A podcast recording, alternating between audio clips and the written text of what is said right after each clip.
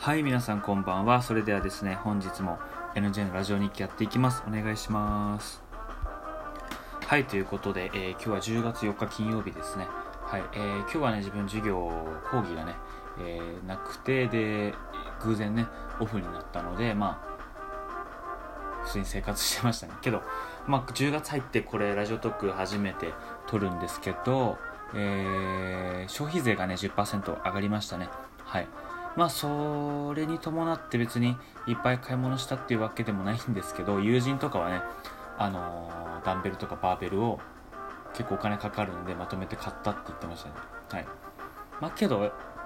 車とかねやっぱそんぐらい大きいものを買わないとあんまり気にならないというかまあ買い物が多い人は気になるんでしょうけどまあ消費税よりもね、えー、しっかりとねお金稼いでしっかり生きていきましょうということで、えー、早速本日も行きたいと思います。ああ、けどそうですね、あと、あの、僕がね、あのー、日頃お世話になってるファンザ QDMM さんもですね、動画が、えー、動画も消費税が上がってましたね。はい。やっぱり動画も一応買うっていう行為なんで、消費税やっぱ上がるんですね。はい。なんかこう、そういうサイトなんだけど、真面目に増税とかっての書いてあって、なんかこう、真面目なんだか、あのー、変態なんだかわかんないです。わかんなくなっちゃったんですけど、まあ、消費税ね。えー、まあこれ以上上がっちゃう、これからね、またね、上がっちゃうんですかね。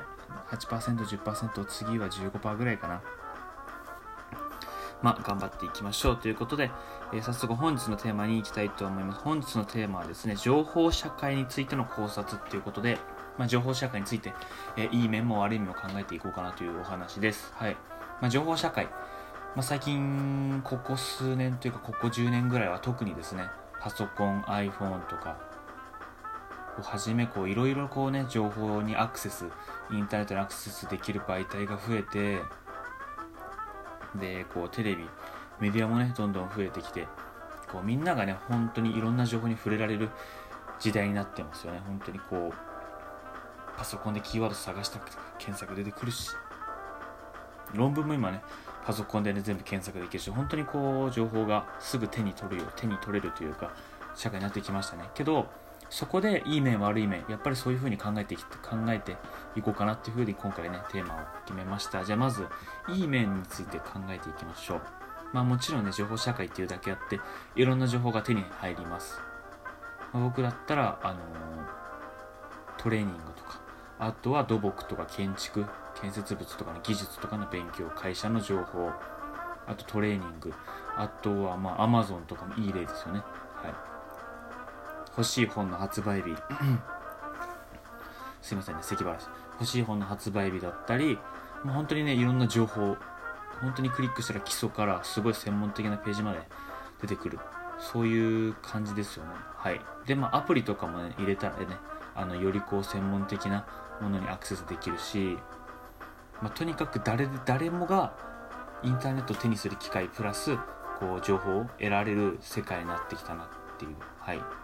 まあ、これはメリットですよね本当に。どこにいても勉強ができる。どこにいても通信ができる。本が読めるゲームができる。動画が見れるっていう風に。これは本当にすごいと思います、はい、でまあメリットってあとは何ですかね。それに関することがいっぱいなんですけどまあ大まかで、まあ、一番なメリットはこう情報に多く触れられることですかね。情報社会っていう面で考えると。まあその情報社会触れられるから発生するとね本当に数を数えきれないぐらいいっぱいあるんで、まあ、今回ねここ、まあ、メリット大きなメリットをここにしておきたいと思います。で次まあデメリットですね。情報が多いゆえにあまりよろしくないことっていうのもやっぱあると思うんですよ、まあ、代表的なのは、まあ、嘘の情報が流れるデマとかですね。はい。まあ、ツイッターとかもね、よくあると思います。フェイクニュースだったり、まあ、あの、部分的なことだけ切り抜いて嘘の情報を発信してしまったりとかね、まあ、インスタグラムとか、ツイッターとかがね、あの、ソーシャルネットワークとか、ソーシャルメディアっていうのに、本当に、これは結構、まあ、仕方ないといえば仕方ないですよね。情報にアクセスできるんだから、嘘の情報が転がってるのが当たり前じゃないですか。まあ、で、まあ、そこについて考えていかなければいけないこともやっぱあるわけですよね。うん。例えば、何か勉強したい時に、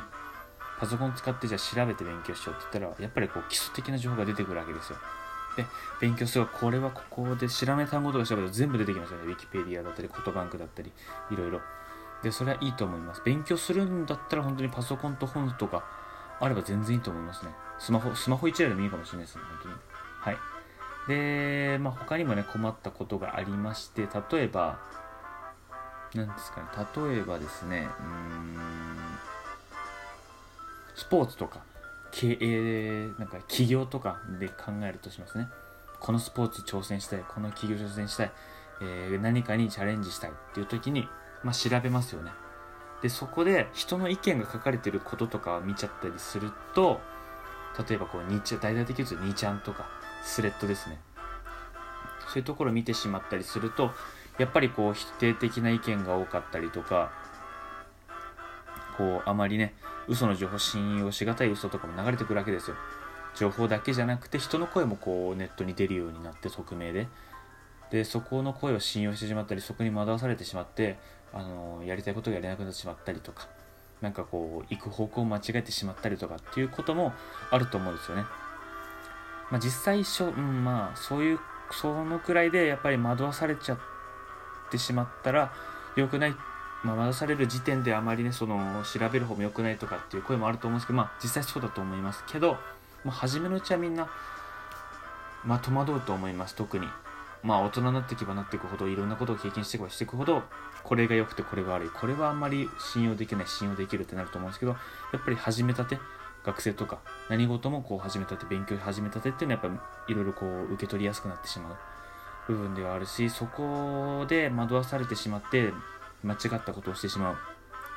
やっぱやめようとタイミング、タイミングを逃してしまう。ま、モチベーションが下がってしまったり、ちょっとこうネガティブな気持ちになってしまったりっていう、こういう負の側面もこの情報社会にはあると思います。まあ、表表裏一体というか、まあ一長一短ですよね。いいところも悪いところも。で、そこをどうして生きていくかっていうところで僕も考えてたんですけど、一回僕は本に行った行ったんですよ、本。書籍ですね。まあ、自分だったら大学生なんで大学の図書館とかに行って書くでちゃんとこう出版したところとか書いてる人とかもチェックしてでその本を読むで本だとあの、2ちゃんとかそういう嘘の記事とか誰かが個人の感情を混ぜて書いたブログとかよりもこう冷静的な目で書かれてる本が多いんですよ。多いと思うんですよ。うん。事実を書いてある方とか。だと全くそういうあの事実を書いてくれるので実際に厳しい言葉だったりとかあるあると思うんですけどそれがそっちの方が信用しがしやすいと思います。ネットとかだと本当にねこう何も経歴がないというか誰書いたのってわからないような文があったりとかブログだったりとかこう説得力がないこう参考何からこの文献引っ張ってきたんだみたいな文もあると思うのでそこでやっぱり一回困ったら本とか一回離れて違う調べ方をしてみるのも一つ手なんじゃないかなと思います。例えばスポーツ系の本を借りるとしたら、こう有名な選手が書いてる本だとか、有名な選手が監修してる、携わってる本、企業とかだったらこう有名な起業家の人が書いてる本とかインタビューとか、その人がしっかり書いてる本。なんか誰かが第三者のことについて書く本とか、全くこう無名の人が第三者に書く本なんか。誰かにまた違う誰かに向けて書いてる本とかはこう個人の感情が混ざってしまったりする可能性があるのであんまり書かない方があんまり書かないで見ない方がいいと思うんですけどそれ以外でしっかりとこう吟味して本を読めば、まあ、しっかりそこでも得られる知識っていうのは多いと思うのでそこはねあの対策の一つとして僕は一応やってます。一応もねもちろん本とか借りれない時とかなかなか見つからない時はネットで調べるんですけどこれ怪しいなと思ったら調べて調べてでもう一回違う本屋とか図書館行ってまた調べてっていう風にやってはいやってった方がいいのかなと。時間かかっちゃうんですけどあのガセネタとか嘘の内容をつかまされてそれを信じちゃってそれでねこう予動して自分が後悔するのはまあ、うん、それもっともっと良くないことなのではい。まあ、一度そういうこともあったらいいんじゃないかなと思います。僕はねそういう風にやってるので皆さんもね是非そういうことになったら一回本とかに行ってみてはいかがでしょうか。はいということで、えー、本日はですね、えー、何ですかね情報社会について考えてました。もちろん情報社会メリットも話したと思うんですけど、今までにないぐらい情報にアクセスできて誰でも本が読めて誰でも、あのーすごい人のインタビューとかすごい人の考え方すごい人の考え方動画スポーツ選手とか本当にこういろんな人の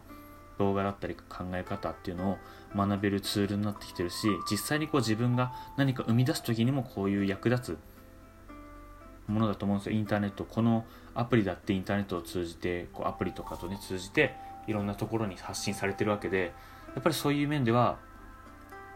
素晴らしい面だと思います。一方でやっぱりこう嘘の情報がまかりで回ってることもしっかり頭に置いてこれからも情報取捨選択していくことがまあ一番大切なのかなと思います。はい。えー、ということでね、えー、本日はここまでにしたいと思います、えー、次回の放送でお会いしましょう。それではおやすみなさい。